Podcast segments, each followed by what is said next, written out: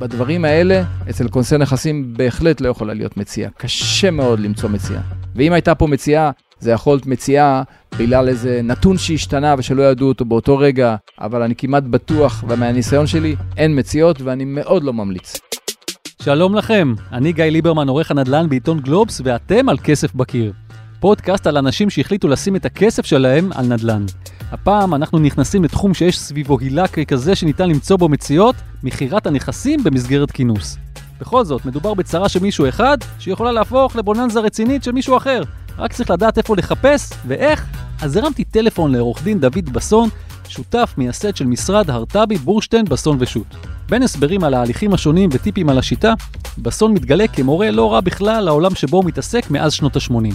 אז תלמידים ותלמידות, תוציאו את המחברות כי תכף נלמד מהו מקור השם שירקס ומדוע עדיפה בעלות לבד על חורבה מאשר שותפות בארמון, ואיך בכלל אומרים את המשפט המגניב הזה בערבית. כסף בקיר בשיעור שאסור לפספס איך רוכשים נכסים בכינוס נכסים, ואנחנו מתחילים מיד עם פרק המבוא, מה בכלל תפקידו של הכונס. כונס נכסים בדרך כלל זה טיפול בגבייה משפטית של עסק שקרס, חס וחלילה מישהו מת, או שותפים שרבו. זאת אומרת, דבר טוב שהיה, שחשבו שתהיה חברותא טובה, יהיה עסק טוב, והתברר שיש כסח. יש בלאגן, או שיש מוות, או שיש פירוק, או שמישהו גנב משהו, ואז מוציאים למכירה נכס מקרקעין, או חברה שיש לה כל מיני עסקים, ובין השאר נכס מקרקעין, ומוכרים את זה בציבור. המשרד שלנו הוא משרד של נדל"ן, ולכן חלק מההתעסקויות נוגעות בזה. או שאני עצמי או מישהו מהשותפים שלי כונס נכסים, או נאמן בפשיטת רגל, או מפרק חברה, או מנהל עיזבון וכולי וכולי. אלו השמות של פקידי בית המשפט שנקראים תחת הכותרת כונס נכסים. היום אני באתי כדי שתוכל להאיר את עינינו בסוגיה שיש מעליה מין סוג של הילה. אנשים חושבים שהם יכולים להשיג נכסים במחירים יותר נמוכים בהליכים של כינוס נכסים. ותמיד מספרים לנו, או יש איזה מישהו שבעבר הוא הצליח ככה לקנות נכס בכמה עשרות אחוזים מתחת למחיר השוק. אני מדבר על כל המודעות האלה שאנחנו רואים בעיתונים עם המסגרת השחורה שכתוב מעליהם הזמנה להציע הצעות ב, תכף אנחנו נגיע לזה, עם כמה דוגמאות. האם באמת יש מציאות בעולם הזה כיום? לדעתי לא. ולא רק מציאות, הייתי אומר שאם כינוס הנכסים נעשה כמו שצריך, ונעשה לפי הכללים שאנחנו נדבר עליהם מיד, ולא במחשכים, מי שקונה את זה, קונה את זה במחיר השוק פלוס. ואני ראיתי אפילו כינוסי נכסים שקנו את זה במחיר השוק פלוס פלוס פלוס בהרבה, ואם תרצו אני אספר לכם סיפורים על זה. פעם כן היה אפשר למצוא אה, מציאות? פעם בכלל כל שוק הנדל"ן, ולמעשה זה גם היום, בשעה שיש ידע, מידע, שקיפות, אין מציאות. בשעה שאין ידע, שקיפות ומידע, יש המון מציאות. לכן בעבר, לא צריך היית כונס נכסים, מספיק שהיית מוצא מטומטם שקיבל בירושה איזה קרקע, או קיבל בירושה איזה רכוש, ואתה מוכר וקונה, והוא לא יודע כלום, ולכן עשית עסקה טובה, זה גם יכול להיות כונס נכסים. אתה יודע למה יצאה ההילה הזאת של כונסי הנכסים, שכאילו מוכרים מציאה? אני אסביר לך. בדרך כלל יש מחיר שאז היה על סמך המידע שיש לבן אדם. לא להרבה אנשים היה מידע. הרי מה זה כינוס נכסים? מתמנה עורך דין. בדרך כלל זה עורך דין, לפעמים זה רואה חשבון, לפעמים זה עורך דין ורואה חשבון, והם צריכים לקחת את הרכוש הזה ולמכור אותו. זה כל הרעיון. עכשיו, מה זה הרכוש הזה? רכוש בנדל"ן במדינת ישראל זה אחד מהדברים המסובכים ביותר שיכול להיות. איך מתנהלים רוב כינוסי הנכסים? הם לוקחים את הנכס, ואני ממשיל את זה כמו שהיינו בצבא, שהיו אומרים לך, תוך חמש דקות זוז, אתה לוקח שמיכה, עושה מה שנקרא חבילה ערבית, ויוצא החוצה. ככה הכונסי נכסים עובדים. הם לוקחים את הנכס על כל הסיבוך שלו, שמים מודעה בעיתון, זה נמכר as is. בדיוק, הוא לא בודק את זה. הוא לא יודע למשל שיש שם בנכס מישהו פולש. בעבר, כשלא היה מידע, ומוכרים את החבילה הערבית הזאת, אז מישהו הולך ובודק בציציות, רואה שזה לא חבילה ערבית, אלא יש שם מציאה בפנים. אם אתה מגלה אוצר, זכית. מניסיוני, כמעט ואין אוצרות. אני רוצה להבין אולי שלב שלב. איך בכלל מתמנה בעל תפקיד בהליך כזה? קודם כל יש מינויים פרטיים, יכול להיות שיש קבוצה של אנשים שרבה וממנה אותי בתור זה שיוציא לפועל, אבל בדרך כלל זה בית משפט אה, ממנה. אני מניח שפרסום תמיד עוזר למי שממנים אותו, ואם הוא דואג לפמפם את זה, אז ימנו אותו עוד פעם.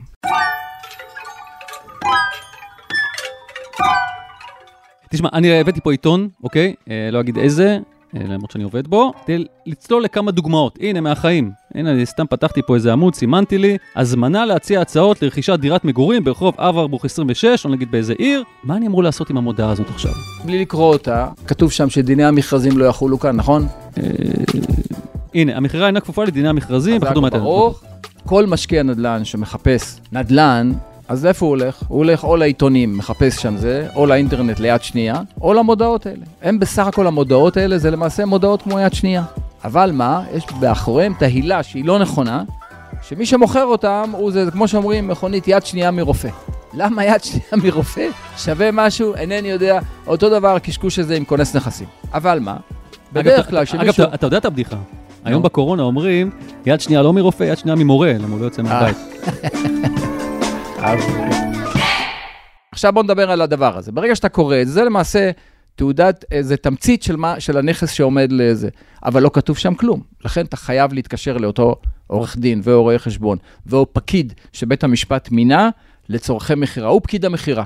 אתה פונה לעורך הדין הזה, אז עורך הדין צריך לתת לך פרטים. עכשיו, מה זה הפרטים בנכס נדל"ן?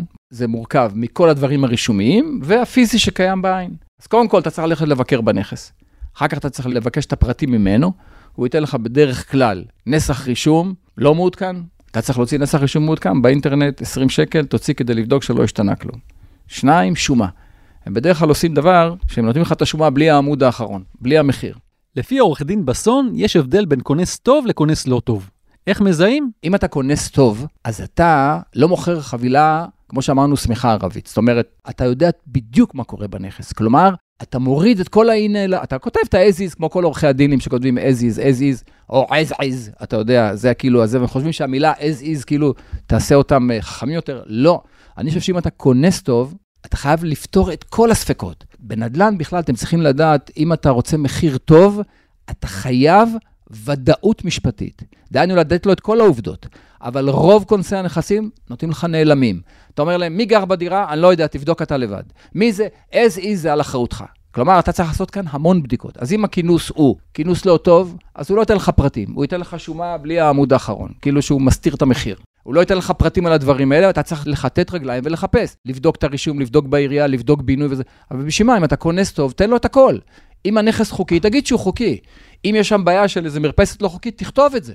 מה המינימום שאותו מוכר צריך לתת לי? תראה, לפי החוק הוא צריך לתת לך גילוי נאות. מה זה גילוי נאות? הוא יכול להגיד לך, תשמע, יושב שם גנב, וזה לא רשום בטאבו, ושיש עיקול על הדירה. אבל היום, אני מסביר לך, בנדל"ן אין כבר סודות. למה? כי אם אתה עושה עבודה נכונה, ועוד פעם, אתה בא להליך הזה של כינוס נכסים ואתה יודע שלא מוכרים לך שם חלומות, ואז אתה בא ואתה גם לוקח עורך דין ואתה בודק. אם אתה לא בודק ואתה מאמין, אז אתה כמו החמור הזה שאמרו לו, שאם חשבת, אל תדבר, נכון? אם דיברת, אל תכתוב. ואם כתבת, אל תחתום. ואם חתמת, אל תתפלא. אז אתה לא עד כדי כך טמבל, אז אם אתה בא ובודק מודעה כזאת ובודק אותו, אז אתה הולך ובודק בדיוק, בודק את הרישום בטאבו, בודק את מעמד המחזיק, בודק את, הביד... את, ה... את הדבר הזה בעירייה, והיום הכל מופיע באינטרנט. זאת אומרת, ממה שאתה אומר לי בעצם, אני רואה מודעה כזאת, היא נראית לי בעין סבירה, או שיש לי כבר איזשהו מידע ראשוני, כי אני עשיתי חקר שוק על המקום הזה. מפה מתחיל מרוץ אישי שלי, שאני חייב לעשות המון עבודה. בוודאי, הבעל מקצוע שלך, עורך הדין שלך שקונה, צריך לבדוק את אותו עורך דין, שבדרך כלל גם לא משתף פעולה, כי למה? כי הוא מוכר, כמו שאמרתי, בדרך כלל הם מוכרים חבילה ערבית, והם מוכרים את זה עם המון נעלמים, ובדעתי עושים טעות, אבל ככה זה בדרך כלל. זאת אומרת, אני רואה את המודעה הזאת, אני יכול להרים טלפון לעורך דין שלי, או עורך דין בכלל שמתעסק, הנה כמוך, מתעסק בנדל"ן, ולהגיד לו, תקשיב, הנכס הזה מעניין אותי, אנא תתחיל לבדוק עבורי את, ה- את הסיפור כן, הזה. בוודאי, הוא חייב לבדוק את זה. היום, נדל"ן, את כל הצרות שבעולם, שמו על הנדל"ן. אתה יודע שעסקת נדל"ן היא העסקה הכי מורכבת. למה זה? כי ראו את הנדל"ן כעסקה הכי גדולה שבן אדם עושה בחיים, ולכן כל רשויות המס באים כשהבן אדם נפגש עם הכסף. דהיינו, כשהוא מוכר את הנכס, בא אליו מס שבח, תן מס. בא אליו מס רכישה, תן מס. בא אליו עירייה, תן לי היטל השבחה. בא אליו העירייה, ארנונה, היטלי פיתוח, היטלי ביוב, תשתית. בא אליו מינהל מקרקעי ישראל, בא אליו מע"מ. למזלנו, מע"מ, למעט במקרים מיוחדים, לא צריך את האישור שלו לטאבו. אבל כל הדברים האלה צריכים אישורים בטאבו. בנדל"ן, אנחנו עושים את כל הטקס של הריקוד הזה, הטנגו, אני והעורך דין שלי. נראה לי אחרי הפרק איתך, דוד, אף אחד לא רוצה לקנות יותר נדל"ן, לא, שום לא, דבר, לא, עוברים פשוט- למשהו אחר לגמרי. זה הסחורה, קודם כל צריך לדעת את האמת.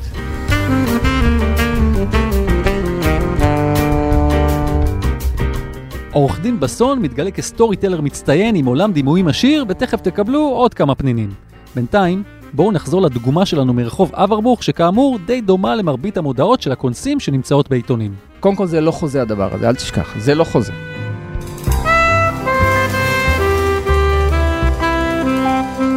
זה סך הכל מודעה, זה כמו ביד שניים שאומרת לך, זה הפרטים של הנכס. כשאתה מדבר איתו, אז הוא נותן לך את הפרטים של הנכס, הוא נותן לך נחסך רישום, הוא נותן לך שומה אם יש לו, והוא נותן לך גם טיוטה של חוזה. אוקיי, זה פתח בדלת. עכשיו אני רואה פה בסעיף 6, את ההצעות יש להגיש בצירוף ערבות בנקאית בלתי מותנית, בגובה 10% מסכום ההצעה, זה מקובל? זה מה שמקובל יפה, בשוק? עכשיו אתה רואה, זה דוגמה למשל שכונס שהוא לא מקצועי. ולמה אני אומר את זה? העסק הזה הוא לא מכרז, גם כתבו שם, זה לא מכרז. למה? בדרך כלל הדבר הזה נקרא הזמנה למתן הצעות. ואז הוא מקבל הצעות, הוא מגבה אותן בערבות בנק כדי שזה תהיה הצעה רצינית ולא יבוא איזה ארכי פרחי וייתן הצעה. אחרי שהוא אוסף את ההצעות, אגב, הוא עושה התמחרות. כלומר, ההצעות שאתה מקבל הן הצעות מאוד מאוד שמרניות, אף אחד לא טמבל, כולם יודעים. אלא עוד פעם, אלא אם ניקח את הטמבל ההוא שבא, שחושב שיש לו גם מציאות, והוא כבר נותן את המחיר הכי גבוה. זה לא מכרז. שים לב, במכרז אין מועד ב', פה יש מועד ב', שזה ההתמחרות. במכרז, הכי חזק מנצח. דהיינו, אם הוא נתן את ההצעה הכי גדולה, יש התחייבות של מוציא המכרז, וזה לא מכרז. שים לב, זה הזמנה. זאת אומרת, מה שאתה אומר לי פה בעצם, שיכול להיות שאני מגיש הצעה, ויכול להיות שהמוכר או העורך דין, מי שמנהל את ההליך הזה, יבוא ויגיד, חבר'ה... מה זה יכול? זה בטוח לא, שככה יהיה. לא, לא, לא מתאים לי, אני בכלל, בכלל אין פה? אין פה מכירה, אני מבטל את אתן המכירה. לך דוגמה מניסיון אישי. לא, אבל זה נכון? כאילו... בוודאי, שאלה, מה קרה אוקיי. לך אתה? אני ניהלתי פעם משא ומתן עם מנהל עיזבון על קניית נכס. זה היה חנות בזה, זה הייתי, הייתי אז עורך דין, שנתיים, אמרתי, אני אשקיע, אז זה היה משקיעים בחנויות. חנויות שיש בהן דיירים בדמי מפתח, כלומר, אתה קונה את הבעלות כפופה לדייר מוגן. ניהלתי איתו במשך שנה משא ומתן, וקניתי את זה, אני זוכר, אני זוכר את זה, אז דיברנו בדולרים, 70 אלף דולר. קנינו את הבעלות, חתמנו על חוזה, מה החוזה? החוזה תלוי באישור בית, בית משפט. משפט. הוא הגיש את זה באישור בית משפט, זה לקח שלושה שבועות עד שהיה אישור בית משפט, וכמובן יום לפני אישור בית משפט, הוא התקשר, אומר לי, שמע, בסוף אני מתנצל, ממש לא נעים לי להגיד לך, אבל יש פה הצעה שמישהו נתן על החוזה שלך, שאני ואתה עבדנו עליו כמעט שנה, ב-70 אלף דולר, יש הצעה ל-75 אלף דולר. אמרתי לו, שמע, אבל אתה מכרת לי, אתה לא יכול עכשיו למכור את זה. הוא אומר, אדוני, אני יכול, אתה יודע, אני סך הכל, זו הצעה שלפי המינוח המשפטי של החוזה שלי ושלך, הוא לא חוזה מחייב. למה? כי הוא תלוי באישור בית משפט. כלומר, למעשה, את- זה כאילו הצעה בלתי חוזרת שלך, שאין עליה עדיין קיבול מצד בית המשפט, שהוא האחראי שלי. אני סך הכל פקיד של בית המשפט, אל תשכח.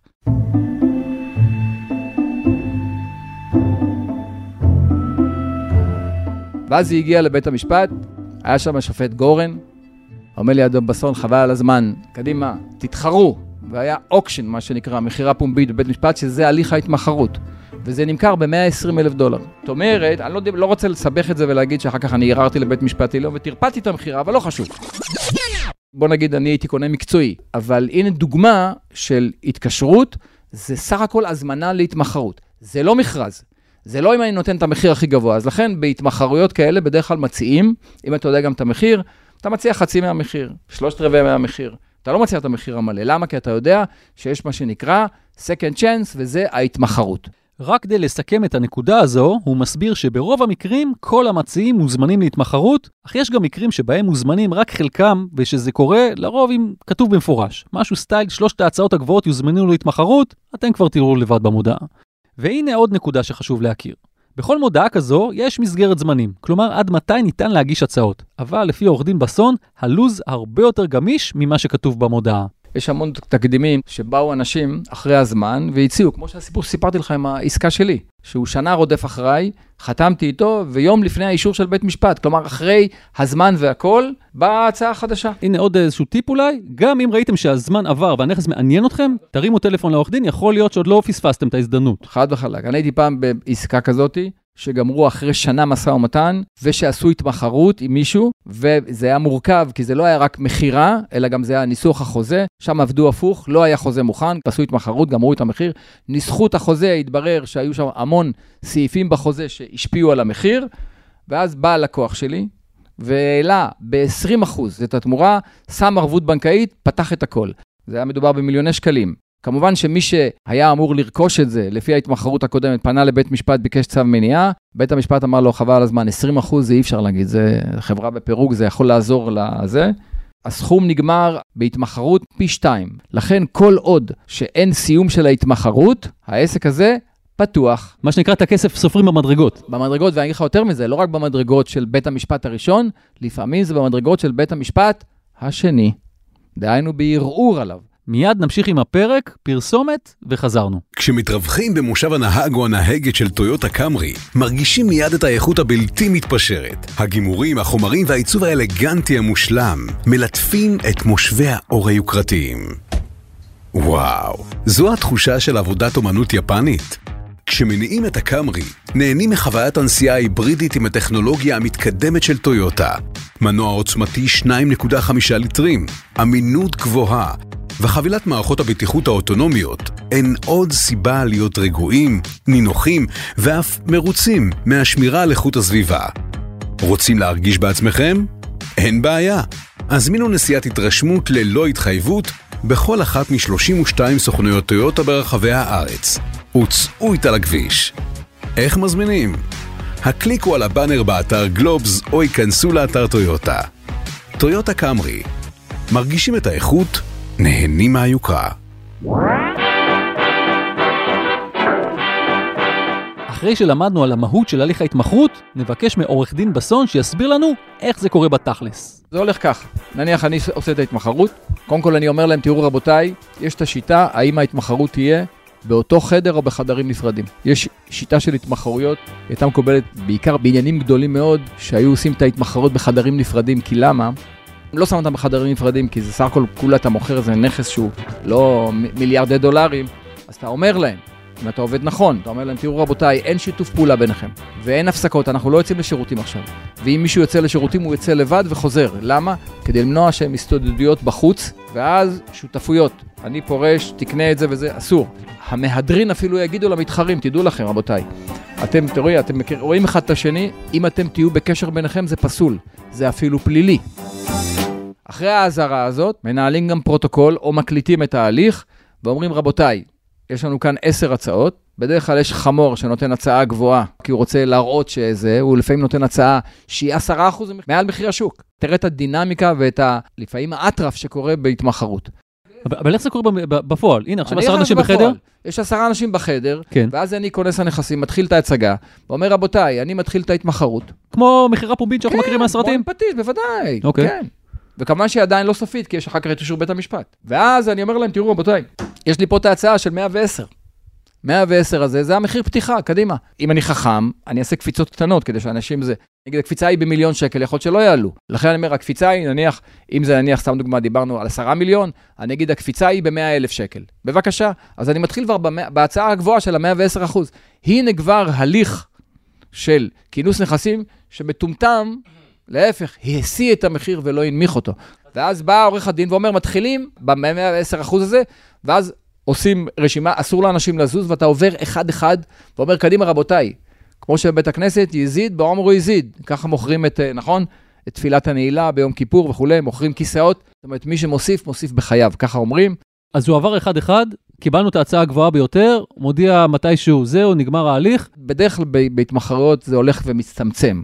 בעשרה האלה, אחרי שרואים שיש אחד ששילם 110 אחוז, שהוא ההצעה הכי גבוהה, חמישה כבר פורשים. נשארים שישה. השישה האלה, אחרי ההצעה השנייה שמישהו מעלה נניח בעוד עשרה אחוז, עוד שניים פורשים. בדרך כלל שלושה. אחרי שלושה פורש השלישי, ואז מתחיל קרב בין שניים. שאלה השניים, זה אחד בדרך כלל או טיפש והשני חכם מאוד, או שני טיפשים, או שני חכמים מאוד שמכירים את העובדות. והם יודעים שיש כאן איזה משהו, ומתחיל קרב. המון פעמים זה גם הדרמה ביניהם. מתחרים שרוצים לקנות את הרשת, אז ישלמו, כל אחד ישלם יותר, כי למה? כי הוא, קוראים לזה קנייה נגטיבית, כי הוא לא קונה את זה בשביל עצמו, הוא קונה את זה בשביל להוציא עין לחבר שלו. וכמובן יש גם את זה שיש אגו, והוא רוצה להראות שיש לו יותר גדול, וכו' וכו' וכו', ואז יש התערפויות, ממש. ולכן הקטע הזה של ההתמחרויות, הוא בדרך כלל זה שהכי טוב שבתי המשפט מאמינים בו, למרות שבתי המשפט בדרך כלל לא צפו את הדבר הזה, אבל ככה כולם עושים, כי רוצים לראות את הדרמה, ואני אקנח בזה שלפעמים גם השופטים רוצים לראות את הדרמה, והם קובעים את ההתמחרות אצלהם במגרש, דהיינו בבית המשפט.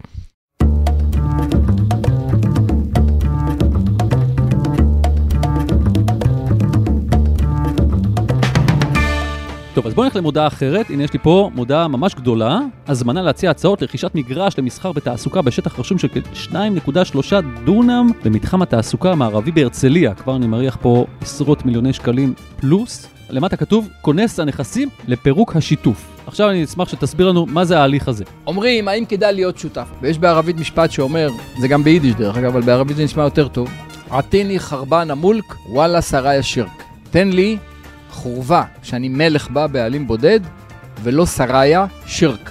שריה שירק זה ארמון בשותפות. אגב, מה זה שירק? אתה יודע שירק? שירקס, מה זה שירקס, אתה יודע? שירקס כולנו יודעים. מה זה, מה זה? אתה עושה ככה עם היד, מה זה? שירקס. מה זה, מה זה? מאחורי, מתחת. לשולחן, נכון. כאילו איזה... איזה מילה זאת? מה המקור שלה, של המילה שירקס? יידיש, אתה חושב, נכון? אתם האשכנזים השתלטתם על הכל. שירקס זה ערבית, זה שורקה. שורקה זה שותפות.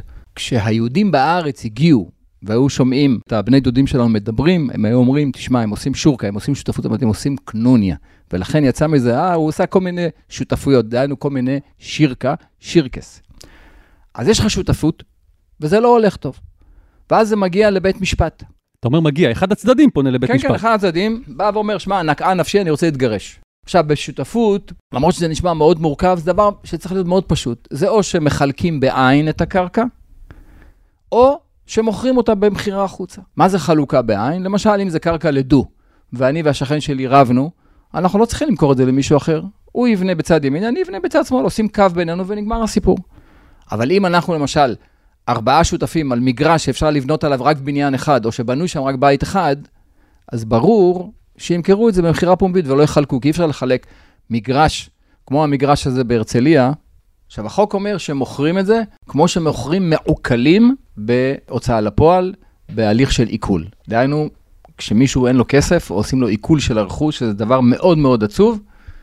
איך מוכרים את זה? ככה עושים את המכירה הפומבית. עכשיו, אני אומר לך בתור עורך דין מבוגר, שרוב בתי המשפט לא עובדים לפי הנוהל הזה, אלא הם עובדים לפי הנוהל המקובל שממנים כונס נכסים, ממנים כונס נכסים, הוא לוקח שמאי, ואז הוא מוכר את זה בהליך הזה של, ה... של הפרסום בעיתון של הזמנה למתן הצעות והתמחרות.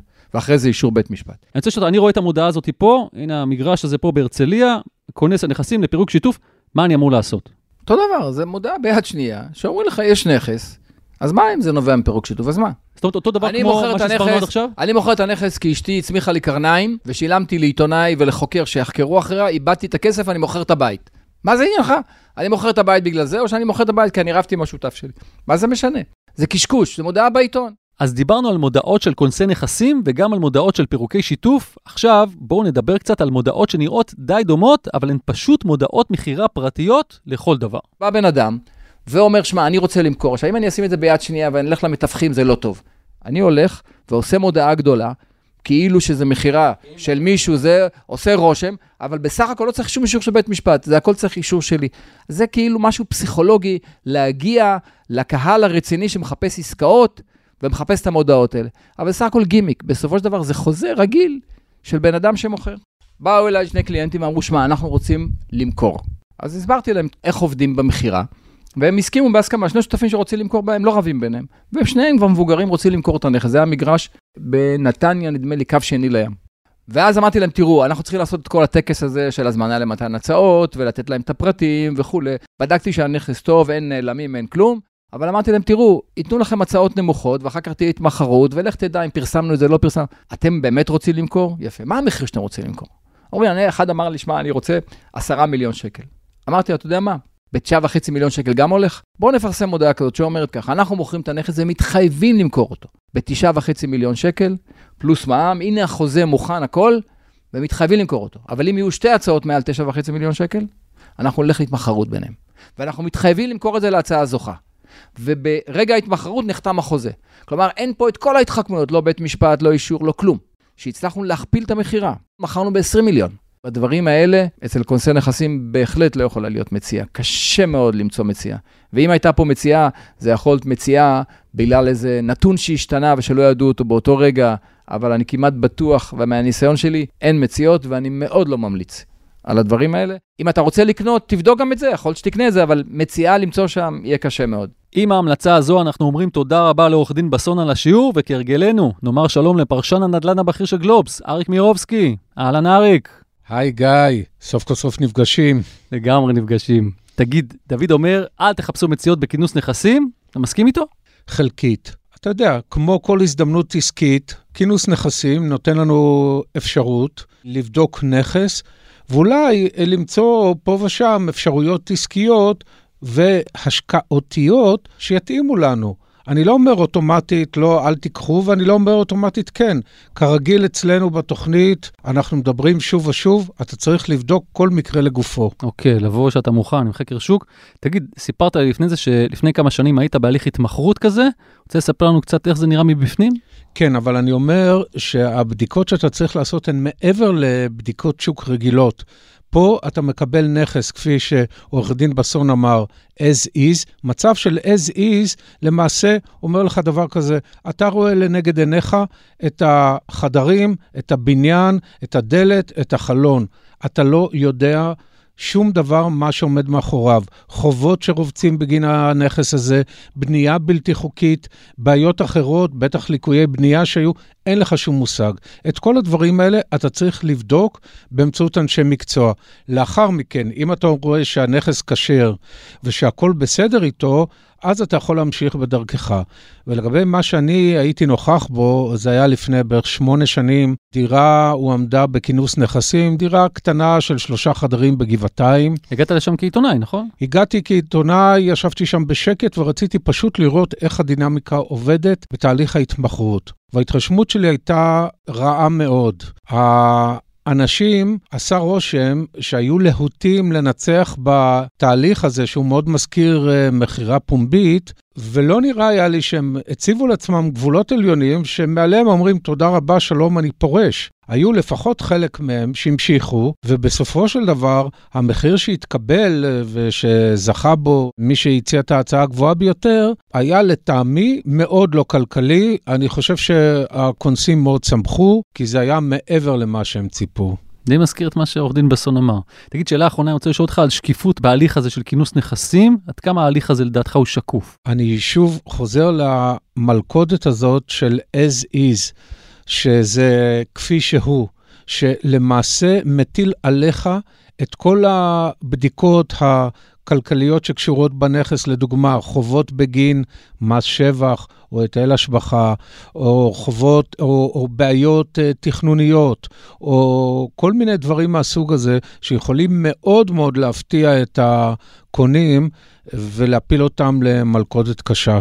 נראה לך שיש מישהו שמעניין אותו מבחינת החוק, להכניס יותר שקיפות למקום הזה, או שזה ככה משהו שכבר נעשה הרבה שנים, הוא ימשיך להיעשות ככה עוד הרבה שנים, ולא נראה שום שינוי בנושא הזה? ודאי שלא הקונסים. הקונסים רוצים כמה שיותר להוציא כסף אה, מכל תיק כזה, כי ככה הם יכולים למלא את תפקידם, ולזה הם מונו בסופו של דבר על ידי בית המשפט. אני לא רואה איזשהו אינטרס, יש איזה אינטרס ציבורי שזה לא נעים לראות אדם שזוכה באיזשהו נכס במחיר כלשהו ומקבל תעודת הכשר מבית המשפט, כשלפתע מתברר שיש בעיות uh, של כשרות באותו נכס.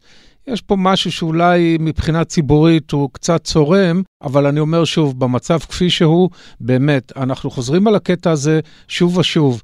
להיות משקיע, פירושו של דבר לעבוד, בסופו של דבר מדובר במקצוע, ואתה צריך להתמקצע בו ולעשות את העבודה. אוקיי, אריק, היה לה כיפאק, תודה רבה. תודה גם לך, גיא. עד כאן עוד פרק של כסף בקיר. אם אהבתם את מה ששמעתם, אתם מוזמנים ומוזמנות לעקוב אחרינו באתר גלובס, בספוטיפיי או איפה שאתם שומעים פודקאסטים. וכמובן, נשמח שתדרגו אותנו גבוה ב Apple Podcast ותשלחו את הפרק לחבר או חברה שעוד לא שמעו עלינו. אם אתם בעצמכם משקיעים בנדל"ן ורוצים לספר לנו על ההשקעה שלכם, שילחו מייל לכתובת כסף.בקיר at globes.co.il, אותיות באנגלית כמובן. לפני שניפרד, אני מזמין אתכם להצטרף לפרויקט מיוחד וססגוני שלנו, התעלומה של גלובס, חידה בלשית בהמשכים שחוזרת אלינו לעונה שנייה. גם הפעם דוקטור אושי שוהם קראוס מאתגר אותנו עם כתבי חידה מורכבים ומאתגרים. אתם מוזמנים להקים צוות חקירה, לחשוב, להתייעץ ולהעלות השערות בעמודים שלנו ברשתות החברתיות ובעיקר בקבוצת הטלגרם של התעלומה. תודה לפרשננו אריק מירובסקי ולעורך הפודקאסטים רון טוביה. יאללה, אני זז למכולת למטה לקנות עיתון ולחפש בו מודעה של כינוס נכסים. או שלא. אני גיא ליברמן. ביי.